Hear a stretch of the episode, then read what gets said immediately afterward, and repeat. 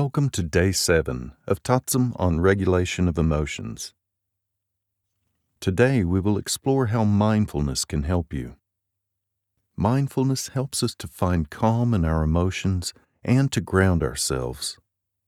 This meditative practice comprises of observing our emotions, thoughts, and sensations without judgment or interpretation.